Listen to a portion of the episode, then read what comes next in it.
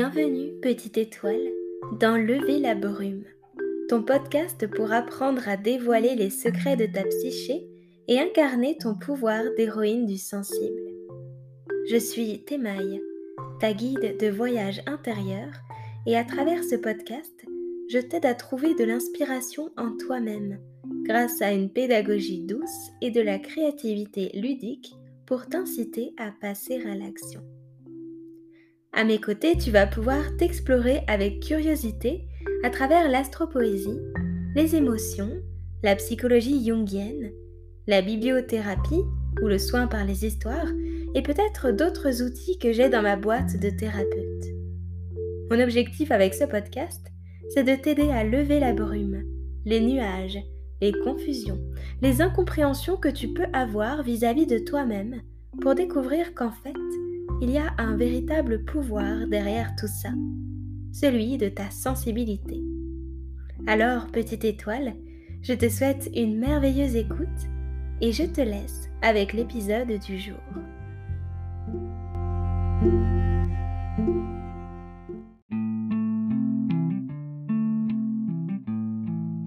Dans le dernier épisode, je t'ai parlé du fait que tes émotions ne sont pas des aliens, mais des alliés. Si ça te semble un peu crypté comme phrase, alors je t'invite à écouter l'épisode précédent qui traite de ce sujet.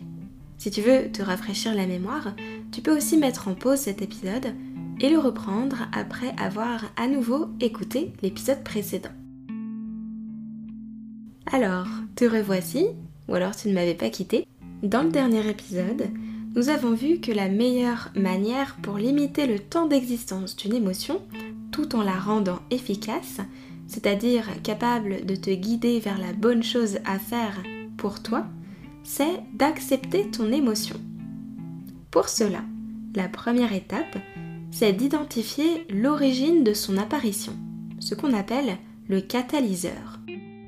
Le catalyseur, c'est l'élément ou l'ensemble des éléments parce qu'il peut y en avoir plusieurs, qui vont déclencher ton émotion. Comment l'identifier?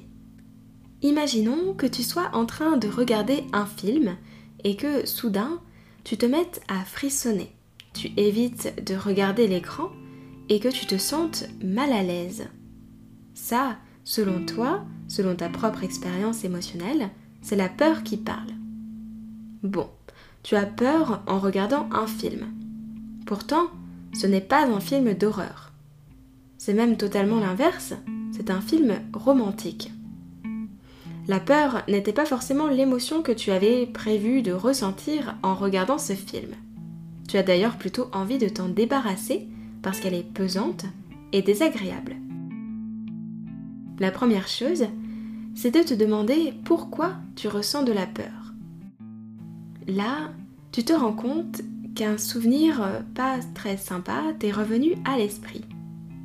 Ce souvenir, c'est ton accident de moto où tu t'es écorché le bras contre le bitume. Bon, pas très agréable ce souvenir. D'ailleurs, je vais prendre le temps de faire une distinction entre souvenir et traumatisme parce que ça me paraît être un élément important. Euh, et puis surtout parce que dans le dernier cas, ce n'est pas mon exercice qui va t'aider, c'est un travail bien plus profond avec une technique particulière, donc euh, de l'EMDR, de l'hypnose, de la sophrologie, pourquoi pas. En tout cas, une euh, thérapie cognitivo-comportementale beaucoup plus longue qu'un simple petit exercice. Donc, comment faire la différence? Si tu revois ton souvenir, mais que tu gardes une distance, que tu sais que c'est fini maintenant et que tu éprouves de l'empathie pour la personne que tu étais au moment de ce souvenir, alors ce n'est pas un traumatisme.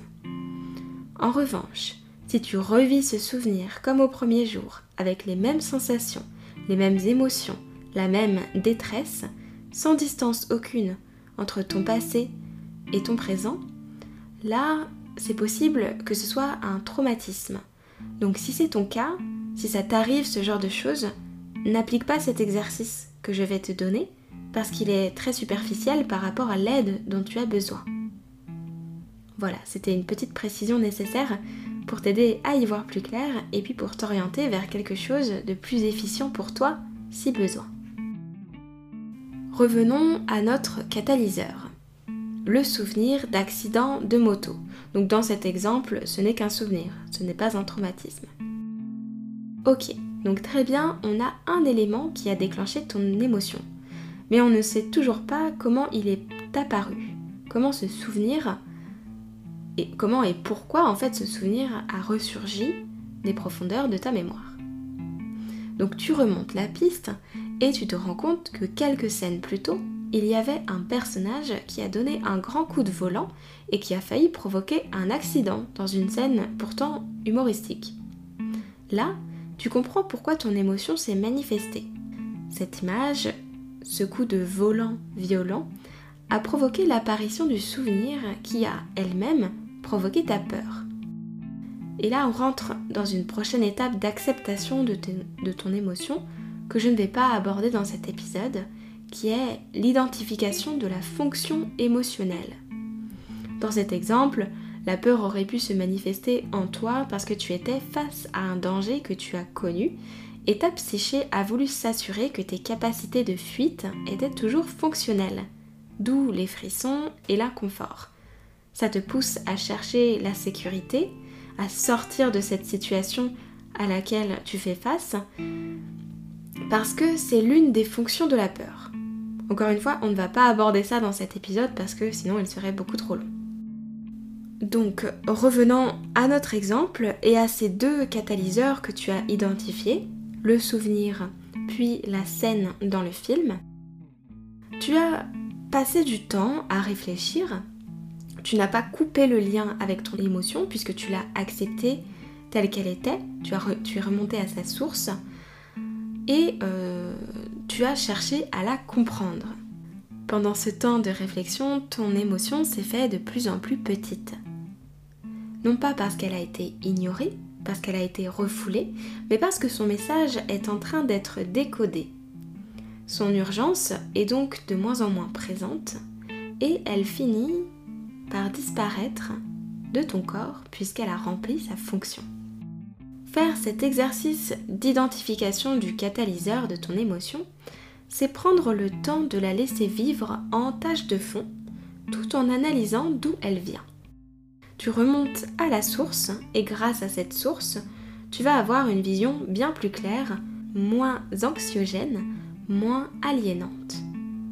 Tu es sur la bonne piste pour faire de ton émotion une alliée et décoder complètement son message. Alors, la prochaine fois que tu seras face à une émotion désagréable, essaie, comme tu peux, autant que possible, sans aucune pression, de faire cet exercice pour accepter ton émotion. Tu vas lui laisser de la place pour s'exprimer et pour te guider. Est-ce que ça te dit de faire de cette émotion ton allié? Si tu veux connaître les fonctions de tes émotions et apprendre à les décoder aisément, alors décolle à mes côtés pour ton voyage intérieur. Je t'accompagne en douceur lors de séances en ligne sur mesure pour embrasser ta sensibilité et t'aider à faire de tes émotions des alliés. Sur ce, petite étoile, on se retrouve dans deux semaines et je te dis à très vite.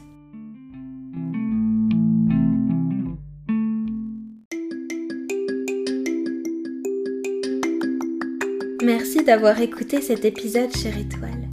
Si tu l'as aimé, je t'encourage à lui laisser une bonne note et un avis si ta plateforme d'écoute le permet. Cela m'aide beaucoup à faire connaître ce podcast. Retrouve-moi sur Instagram sous le nom Temaille Constellation. J'y partage du contenu autour de ta sensibilité et de ta créativité trois fois par semaine. Si tu souhaites initier un voyage intérieur ou tout simplement découvrir les aventures thérapeutiques que j'ai créées pour toi, rendez-vous sur temaille-constellation.com, mon site internet. Sur ce, petite étoile, je te souhaite une douce journée ou une douce soirée et je te dis à très vite. Avec douceur et poésie, Temaille.